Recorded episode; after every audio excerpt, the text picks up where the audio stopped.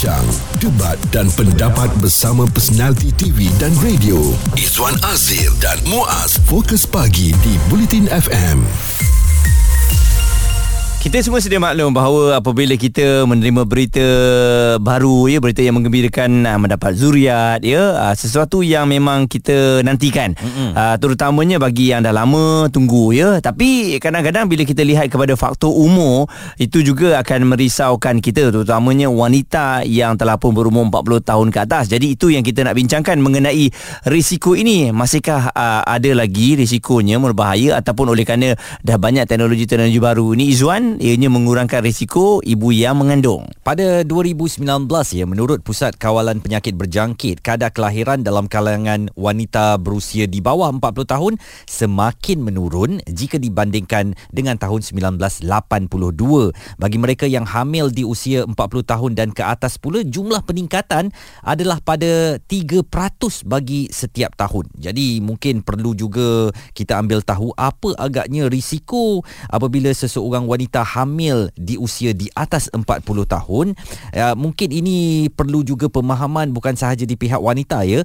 Uh, pihak lelaki juga sebagai suami perlu tahu uh, mungkin mereka patut merancang kehamilan terutamanya apabila kedua-dua anda telah pun melepasi usia 40 tahun. Kerana ia boleh menghasilkan atau menghadirkan beberapa risiko uh, kepada wanita dan juga kepada kandungan. Okey dan ramai yang mengatakan hamil di usia 40 tahun meningkatkan risiko komplikasi kehamilan ya. Mm-hmm. Uh, jadi kita semua sudah maklumlah bahawa dalam usia yang meningkat ni mungkin badan kita juga tidak uh, dapat uh, menampung perubahan kepada struktur badan. Uh, mungkin itu juga uh, perlu dilihat selain daripada uh, kebarangkalian mengalami risiko-risiko lain ya, mm. keguguran uh, dan juga mungkin ada masalah-masalah dalam uh, kandungan. Jadi ini yang sentiasa menjadi uh, perbincangan ataupun kerisauan kita walaupun dah ada teknologi-teknologi yang semakin baru tetapi adakah risiko tu masih lagi ada? Betul dan dikatakan bahawa jika anda hamil di usia 40 tahun ke atas, risiko komplikasi kehamilan ini lebih tinggi lagi dan ada kalanya memerlukan pembedahan cesarean ya uh, untuk menyelamatkan uh, ibu dan juga anak berkenaan. Jadi ini antara yang kita nak bincangkan kalau anda ada pengalaman pernah hamil di atas usia 40 tahun, apakah ada sesuatu yang mungkin anda nak kongsikan dengan yang lain-lain uh, untuk diambilkan sebagai pedoman ataupun panduan. Bincang, debat dan pendapat bersama personaliti TV dan radio. Izwan Azir dan Muaz Fokus Pagi di Bulletin FM. Dalam jam ini kita bercakap tentang apa agaknya risiko untuk wanita hamil berusia 40 tahun ke atas. Um, dahulu kalau kita kenang kembali kadang-kadang ada juga ya ibu kita ke atau mungkin makcik jiran kita ke yang malu-malu apabila mereka ni mengumumkan kehamilan tetapi mm-hmm. dah berusia 40 tahun ke atas. Betul dan isu itulah yang kita bawakan risikonya masih lagi ada ya dan juga kita kena ambil tahu lah mengenai perkara ini. Dr. Sai sudah pakar perunding obstetrik pediatrik dan ginekologi dari Pakai Hospital Ampang bersama dengan kita. Jadi doktor mungkin risiko yang dihadapi apabila wanita melepasi usia 40 tahun dan komplikasi kesihatan yang mungkin timbul. Mungkin doktor boleh kongsikan bersama kami. So uh, risiko yang biasa dihadapi wanita hamil berusia lebih 40 tahun ni. So yang pertama adalah mungkin faktor kesuburan lah. So kesuburan mereka mungkin rendah sikit berbanding dengan wanita yang berumur 35 ke bawah ya. Hmm. Pada usia 35 ke atas pun sebenarnya kesuburan kita berkurangan. Ini sebab jumlah telur ataupun ovum yang akan semakin kurang ya selepas usia kita berumur 35 tahun. Selain daripada tu, kita perlu faham juga bahawa kualiti telur tu juga akan menurun sebab hmm. Telur-telur ni kita kena faham adalah sebaya dengan wanita tu. Masa kita dah lahir tu, jumlah telur yang kita akan ada sampai kita putus haid telah pun ditentukan ya. oh. ya. Ya, ya dan juga masalah-masalah lain ya seperti endometriosis atau fibroid lebih ketara dalam kalangan wanita yang berumur 40 ke atas. So itu adalah salah satu faktor. Kedua adalah uh, risiko masalah kesihatan ya. Sama ada dia masalah kesihatan kronik maknanya uh, pada usia itu dia dah ada masalah-masalah perubatan ataupun yang mereka dapat sewaktu mengandung seperti kencing manis, darah tinggi, preeclampsia iaitu satu komplikasi darah tinggi ataupun anemia ataupun kurang darah merah sewaktu mengandung ya. Hmm. So ini adalah antara masalah-masalah yang boleh membawa uh, masalah kepada janin yang sedang membesar ya.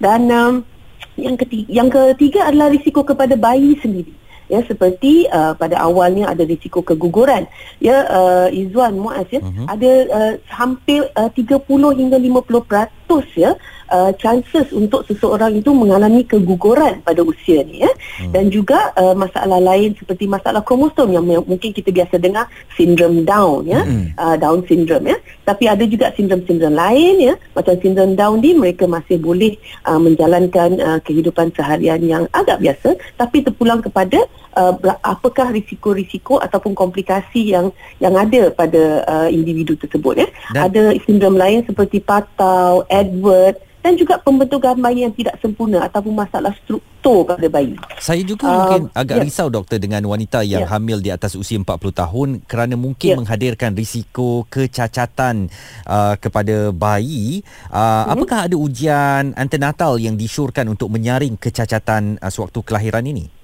Ya, ada beberapa ujian. Yang pertama sekali adalah ujian yang kita panggil NIPT. Sebelum ni NIPT ni sangat mahal. Sekarang ni boleh uh, dibuat di Malaysia. NIPT adalah uh, non-invasive prenatal testing iaitu ujian darah ibu ya di mana sel DNA bayi dikesan ya dan ujian uh, dan diuji untuk masalah kromosom uh, atas sel-sel tersebut ya. Hmm. Yang yang kedua adalah detail scan ataupun scan terperinci ya pada usia kandungan 20 hingga 24 minggu di mana masalah-masalah struktur uh, boleh di uh, identify lah ataupun kita nak kata baby nak senang kata baby tu cukup sifat ke tak hmm. ya secara struktur. So ini adalah dua uh, uh, salah dua antara uh, yang boleh dilakukan lah. Keputusan ini boleh dilihat so soalnya mereka mengumpulkan semua pasti. Rumusan berita politik sepanjang minggu. Sudut politik bersama FMT di Bulletin FM anda yang mungkin dia 40 tahun ke atas ni sedang menantikan kelahiran cahaya mata ya uh, walaupun doktor dah bagi tahu ada risiko dan sebagainya tapi anda kuat mm-hmm. untuk uh, bersama-sama dengan anak anda tu kan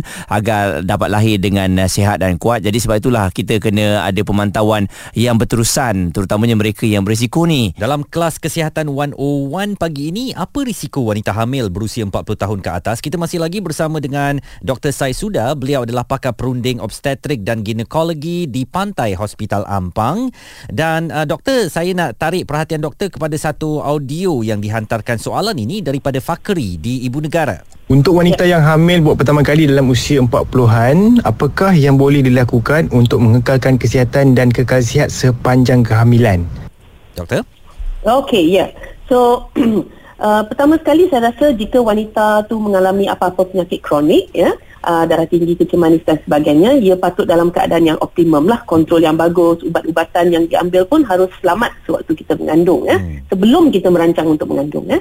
Kedua, pengambilan uh, vitamin folic acid ya, selama 3 bulan sebelum kita plan nak mengandung dan mengamalkan pemakanan yang sihat, berat badan yang baik, sebaik-baiknya biaman yang optimum, ya, gaya hidup yang sihat. Bila saya kata gaya hidup sihat ni, secara senaman dan juga kita kena pastikan minda yang sihat ya mm-hmm. menghadiri semua temu janji antenatal seperti yang dijadualkan dan juga menjalani ujian-ujian yang disyorkan seperti minuman air gula dan juga jika mengalami masalah kesihatan seperti darah tinggi kecil manis dan sebagainya mengikuti nasihat dari segi pemakanan dan juga ubat-ubatan yang diperlukan semasa follow up dengan doktor. So saya rasa pemantauan dan juga uh, regular follow up tu adalah sangat-sangat penting uh-huh. uh, bagi mereka uh, untuk mengekalkan uh, kesihatan sepanjang kehamilan tu. Mm-hmm. Dan uh, doktor dari segi mungkin ada orang mengatakan kopi yang diambil tu bahaya sebab kafein mungkin boleh memberikan kesan kepada kandungan. Bagaimana doktor? Adakah ini berbahaya? ya, yeah, saya selalu dapat soalan ni. So jadi kajian actually menunjukkan uh, kadar kafein yang tinggi boleh mengakibatkan peningkatan berat yang tidak memuaskan bagi bayi mm-hmm. ya. Maksudnya pembesaran dia tak elok lah buat bayi tu mungkin kecil. Jadi disyorkan 200 mg kafein sehari adalah selamat senang cakap lah kan hmm. satu cawan kopi tu cukup lah untuk sehari sebab minuman lain makanan lain ada kafein juga kan macam hot chocolate lah milk chocolate dark chocolate teh semua macam-macam makanan yang kita ambil tu dah ada kafein so kalau saya selalu sarankan satu cawan kopi tu cukup lah dalam sehari tu okay. dan uh, juga tentang kelahiran anak ini apakah prosedur C-section pilihan yang disyorkan berbanding melahirkan secara semula jadi untuk mereka yang berada di usia 40 tahun ke atas doktor? Uh, sebenarnya tak semestinya. Bersalin biasa biasanya adalah yang terbaik. Tetapi ia juga bergantung pada faktor risiko lah. So, beberapa perkara yang kita perlu uh, fikirkan dulu. Satu, sama ada berapa lama wanita ni dah cuba untuk mengandung dan sebagainya. Dan sama ada dia mengandung secara spontan, secara IVF, secara IUI. Ya, untuk tengok uh, uh, jika dia IVF beberapa kali. ya uh, Susahlah kalau kita nak untuk bersalin biasa. Sebab uh, risiko-risiko bersalin biasa atau komplikasinya uh, kadang-kadang susah dijangka ya seperti hmm. anak lemas dan sebagainya yang akan memerlukan cesarean section secara kecemasan. Jadi mereka yang mengalami masalah perubatan atau uh, dan bayi dan ibu yang mengalami komplikasi dari apa-apa masalah seperti preeclampsia dan sebagainya, bayi terlalu kecil, bayi terlalu besar, placenta previa, maka mereka memang akan memerlukan pembedahan. Ya, jadi beberapa faktor kita ambil bukan setakat faktor umur sahaja. Uh-huh. Ya, jika semuanya normal, semuanya elok dan uh, ini kali pertama dia cuba dan terus mengandung, ada kemungkinan kita boleh berbincang tentang bersalin biasa. Tak semestinya lah itu jawapan saya. Tak semestinya kena 100% kena cesarean section. Okey dan uh, satu lagi ya. doktor apabila ya. um, dah melahirkan anak ya selalunya berpantang hmm. ini ramai generasi-generasi sekarang ni mengambil tak tahu mengambil mudah Dia mengenai perkara ini. Hmm. Bahaya tak doktor okay. kalau tak berpantang lepas 5 hari uh, mungkin dia caesar kan lepas tu dah boleh ya, mula bekerja balik. Bahaya tak untuk badan? Oh yes of course lah yang tu memang si ada sebabnya kenapa berpantang tu 6 minggu 42 hmm. hari uh, dalam postpartum sebab banyak perubahan yang sedang berlaku kepada badan kita mm-hmm. untuk berubah balik kepada normal. Jadi mm. pada pendapat saya sebenarnya ada amalan yang baik dan ada amalan yang tak berapa baik. Okay. Ya antara amalan yang baik adalah pemakanan yang betul sebab selalu kita tengok dia akan bagi kita makan masa mengik- makan mengikut masa, mm-hmm. makanan yang tinggi protein macam ikan uh, untuk yang Cina sup, sup dengan red dates dan sebagainya, yang India banyak penggunaan kunyit. Semua ini adalah bagus kerana dia ada property-property antiseptik. Mm. Ya, mengurut badan itu lagi satu. Selalu saya ditanya, mengurut badan boleh ke tak? Mengurut badan tu bagi saya membawa keselesaan kepada si ibu ya selepas hmm. dia penat dalam proses bersalin tu. Tapi kenalah berjaga-jaga jangan terlalu gairah ya especially bila nak diurut bahagian rahim tu sebab rahim ni secara semula jadi dia memang akan mengecut sama ada kita urut ke tak dia memang akan mengecut balik ya um, uh, antara yang tak berapa saya syorkan adalah satu amalan halangan minum air. Ya itu adalah sangat-sangat tidak bagus kerana ini menimbulkan risiko untuk kita dapat apa kita panggil DVT deep vein thrombosis ataupun uh, darah beku ya di kaki yang boleh naik ke paru-paru. Ini adalah kerana kekurangan air dalam badan ya. Dan juga kalau kita tak cukup air maka susu badan kita pun tak cukup baik uh, tak cukup air maka kuranglah air kepada bayi kita tu ya baik. lagi satu praktis tidak membenarkan mandi hmm. tak boleh guna kipas ya tak boleh guna aircon dan sebagainya ini ada risiko jangkitan kuman pada bahagian-bahagian yang yang dijahit terutama hmm. di perineum ataupun bagi pasien yang cesarean section di abdomen dia boleh dapat jangkitan kuman bayangkan badan kita kita tak mandi kita tak cuci hmm. ya so of course lah luka-luka ni susah nak sembuh dan boleh jangkiti kuman.